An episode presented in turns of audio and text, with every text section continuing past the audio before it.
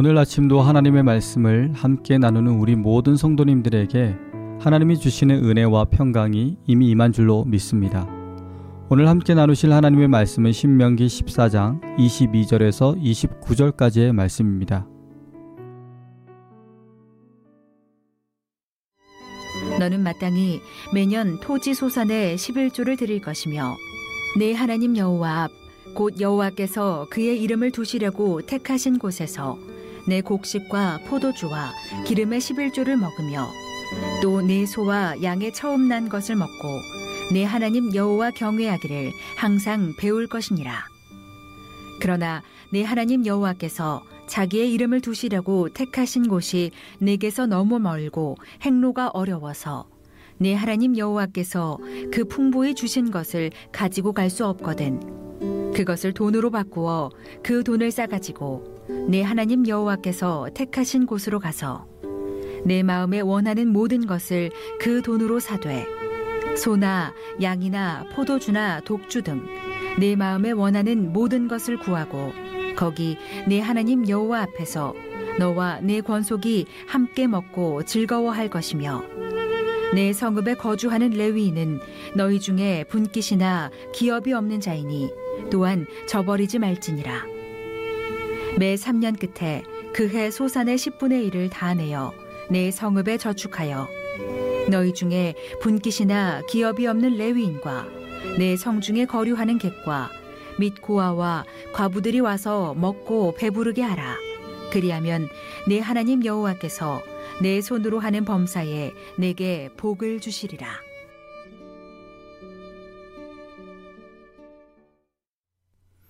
어제 본문인 신명기 14장 2절에서 우리는 신명기의 말씀이 가장 강조하는 것이 거룩하게 사는 것이라는 것을 다시 한번 확인할 수 있었습니다. 카도시, 우리말로 거룩한 백성이 되어서 사는 것이 하나님이 자신의 자녀들에게 원하는 것이었죠. 거룩하게 산다는 것은 이 세상의 문화, 정치, 종교 등의 가르침을 우리 삶의 절대적인 기준으로 삼는 것이 아니라 하나님의 말씀을 절대적인 기준으로 삼아서 그것을 따르며 사는 것을 말합니다. 그래서 하나님은 이스라엘 백성들에게 누누이 가나안 땅의 음란한 문화와 행위들을 배우거나 따르지도 말고 모조리 말살하라고 명령하신 것입니다. 가나안 민족들이 섬기는 우상들과 그들의 부도덕한 행위와 문화들이 그 사회 안에서는 너무나 자연스러운 것이었고 아무런 문제가 될 것이 없었을 것입니다. 하지만 하나님이 보시기에 그 모든 것은 철저히 하나님의 거룩함에 위배되는 인간의 죄성에서 기인한 악한 문화와 행위들이었던 것입니다. 이것은 현대를 살아가는 우리에게도 여전히 적용되는 신앙의 원리이죠. 우리는 미국 워싱턴주에 살아가면서 이곳의 문화와 법에 맞춰서 살아가야 합니다. 하지만 비록 우리가 살고 있는 이 사회에서는 통용되고 아무런 문제가 없는 문화와 법이라고 할지라도 그것이 하나님의 말씀을 위배하는 것이라면 우리는 그것을 거부하고 따르지 말아야 할 의무가 있는 것입니다. 그것이 카도시, 하나님의 거룩한 백성으로 구별된 삶을 사는 것이죠. 그것은 결코 우리가 선택할 수 있는 선택사항이 아니라 하나님의 백성이라면 누구나 지켜야 할 의무인 것입니다. 그래서 우리 그리스도인들은 우리 사회에서는 너무나 자연스러운 문화와 교육의 가치를 때로는 거부해야 하는 경우도 있습니다. 동성애, 낙태, 진화론, 종교다원주의, 이러한 것들이 바로 그 대표적인 예들이죠. 우리 사회 곳곳에서 반성경적인 내용들이 정치, 경제, 문화, 교육, 미디어, 예술 등 곳곳에 존재하기 때문에 지금 우리가 살고 있는 이 세상은 마치 소돔과 고모라 혹은 가나안 민족들의 사회와 별반 다를 것이 없습니다. 그렇다고 해서 우리 모두 이 세상을 떠나 살 수는 없겠죠. 그렇게 살아서도 안 되고요. 우리는 이 사회에서 거룩하게 구별된 삶을 사는 동시에 빛과 소금의 역할을 감당해야 할 의무가 있기 때문입니다. 하나님께서 이스라엘 백성들을 통해서 원하셨던 것이 바로 그거였어요. 그들이 거룩한 백성의 모습을 보여줌으로써 이방 민족들을 하나님께로 인도하는 구심적인 선교, 영어로는 Century Peral Mission이라고 하는데 이방 민족들에게 이스라엘과 함께 하시는 하나님을 보여줌으로써 그들도 이스라엘로 들어오게 해서 구원하는 이방 선교의 방법이었죠. 그런데 지금 우리 그리스도인들에게는요, 이런 구심적인 선교를 넘어서서 원심적인 선교, 즉, 우리 스스로가 하나님을 믿지 않는 사람들을 직접 찾아가서 그들에게 복음을 전하는 적극적인 선교의 사명을 가지고 있습니다. 그래서 예수님께서 우리에게 주신 지상 명령, Great Commission의 시작에서도 너희는 그러므로 가서 가라는 동사와 함께 시작되고 있는 것입니다. 자, 그렇다면 이런 거룩한 삶을 바탕으로 오늘 본문에서도 반복적으로 우리에게 강조되고 있는 영적인 교훈은 무엇일까요? 첫 번째로 그것은 하나님의 말씀대로 신앙생활을 하라는 것입니다. 오늘 본문 22절부터의 말씀을 보시면 매년 소산의 11조를 하나님께 드리되 하나님께서 택하신 곳에서 제사를 드리고 그 처음 난 소산을 먹으라고 명령하십니다. 이 모든 과정과 방법들의 기준은 바로 하나님의 말씀이 되어야 하는 것이죠. 하나님이 말씀하신 방법대로 그리고 하나님이 택하신 곳에서 이 모든 것이 진행되어야 하지 내가 원하는 곳에서 내가 원하는 방법대로 내가 원하는 양만큼 제사를 드리라는 것이 아니었습니다. 하나님의 말씀 안에 정확한 규례가 있었습니다. 23절의 말씀을 보시면 이러한 과정의 순종함으로 내 하나님 여호와 경외하기를 항상 배울 것이라고 성경은 언급하고 있습니다. 사랑하는 성도 여러분, 제가 여러 번 말씀드린 적이 있는데 성경이 우리에게 가르치는 참된 신앙생활은 우리의 소견대로 신앙생활하는 것이 아니라 하나님의 말씀을 믿고 신앙생활하는 것이죠. 여러분의 도덕성, 지성, 감성, 그 모든 것보다 앞서야 하는 것이 바로 하나님의 말씀인 것입니다. 신앙생활의 근본이 내 성격과 감정이 되어서는 결코 안 됩니다. 그러므로 날마다 하나님의 말씀을 가까이 하시고 그 말씀에 순종하며 여호와 하나님 경외하기를 항상 배우며 살아가시는 저와 여러분이 되기를 간절히 축원합니다. 두 번째로 오늘 말씀이 우리에게 알려주는 영적인 교훈은 하나님의 말씀이 바로 나 자신을 위한 것이라는 것입니다. 성경에 쓰여진 하나님의 말씀은 우리 인간들을 향한 하나님의 사랑이 그 중심 내용이죠.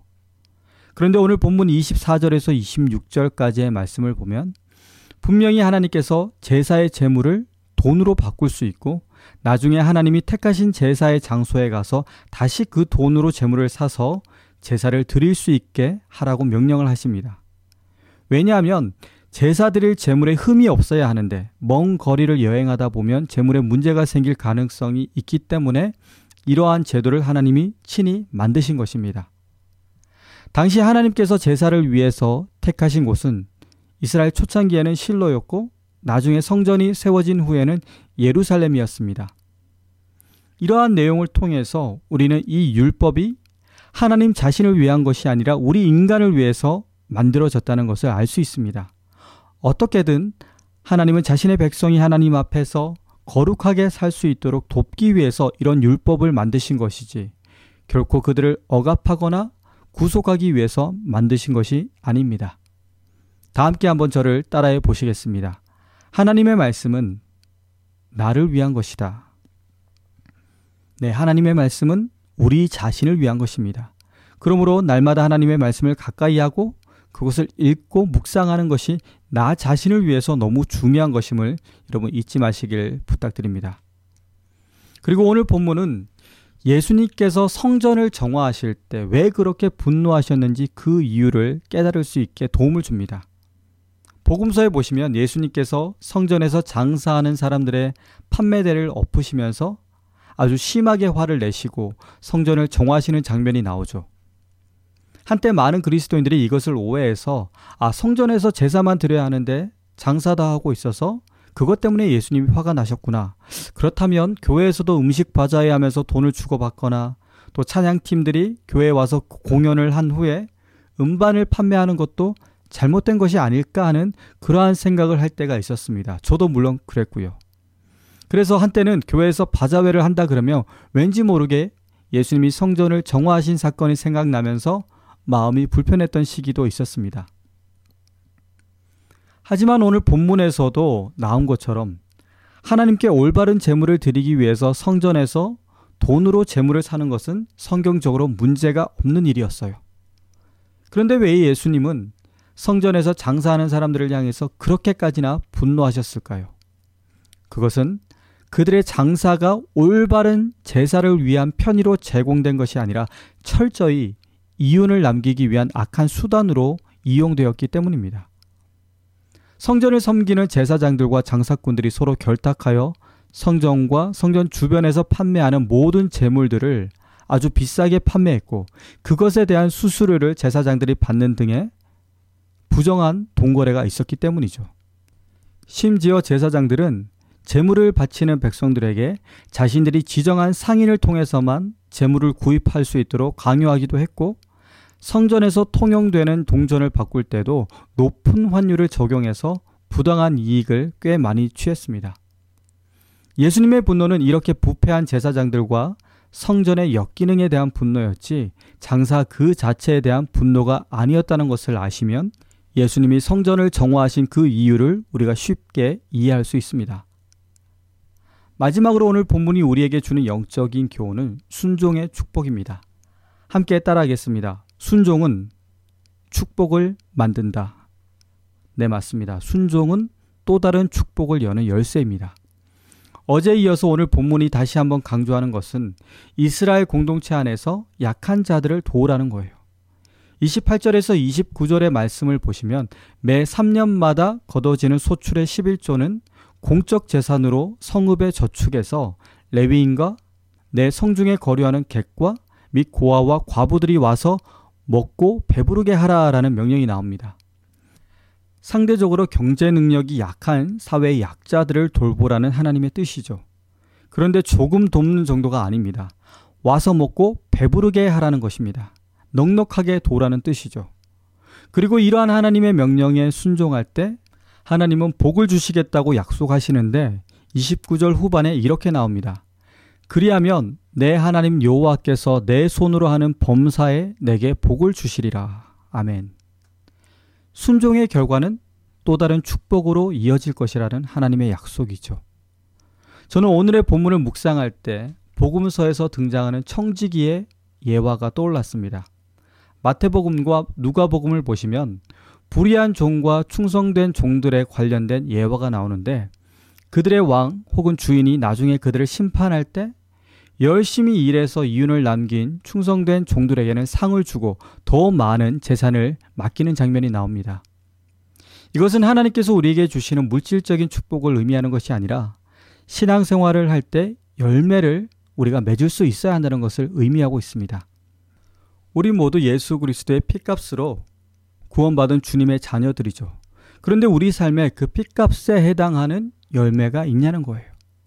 성경 전체를 관통하는 가장 큰 계명은 하나님 사랑과 이웃 사랑인데 우리의 삶에서 이웃 사랑에 대한 열매가 있는지 한번 생각해 볼 필요가 있습니다.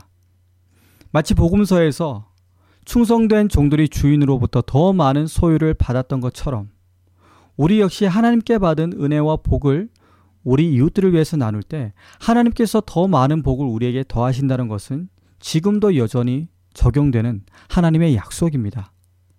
사랑하는 성도 여러분, 우리가 가진 것은 그 무엇도 우리 소유가 아닙니다. 그것을 인정하시는 분들은 아멘으로 화답하시겠습니다. 심지어 우리 육신의 자녀까지도 하나님께서 우리에게 맡기신 것이지 결코 우리의 소유가 아니라는 것을 우리는 인정해야 합니다. 그러므로 우리 모두는 하나님의 청지기인 것입니다. 청지기는 주인의 재산을 관리하고 지키는 매니저지 결코 주인이 될 수 없습니다. 이 사실을 잊지 마시고 여러분 주변에 소외받고 어려운 사람들을 위해서 하나님께서 여러분에게 허락하신 물질과 시간과 마음을 기쁨으로 사용하시고 하나님께서 범사해 주시는 축복을 경험하시는 여러분이 되시기를 예수님의 이름으로 간절히 축원합니다. 함께 기도하겠습니다. 사랑하는 주님, 우리가 이 세상을 살아갈 때 거룩한 주의 백성으로 살기를 원합니다. 우리의 지식과 감정과 경험이 아닌 오직 하나님의 말씀을 따라 신앙생활하는 우리가 되게 하시고 이 세상의 악한 문화 속에서도 구별된 삶을 살 수 있도록 우리에게 믿음을 더하여 주시옵소서. 그리고 우리 주변에 어렵고 소외된 우리의 이웃들을 돌아보는 넉넉한 믿음 또한 허락하여 주셔서 하나님께서 우리에게 주신 것들을 함께 나누며 살아가는 복된 우리 모두가 되게 하여 주시옵소서. 그렇게 순종하며 살아갈 때 하나님 경외하기를 날마다 배우고 우리 손으로 하는 모든 일에 더하여 주시는 하나님의 축복을 경험할 줄로 믿습니다. 오늘 이 하루도 우리 주님께서 우리의 인생과 사업과 일터와 가족과 교회를 지킬 것을 믿고 감사드리며 살아계신 예수 그리스도의 이름으로 간절히 기도합니다. 아멘.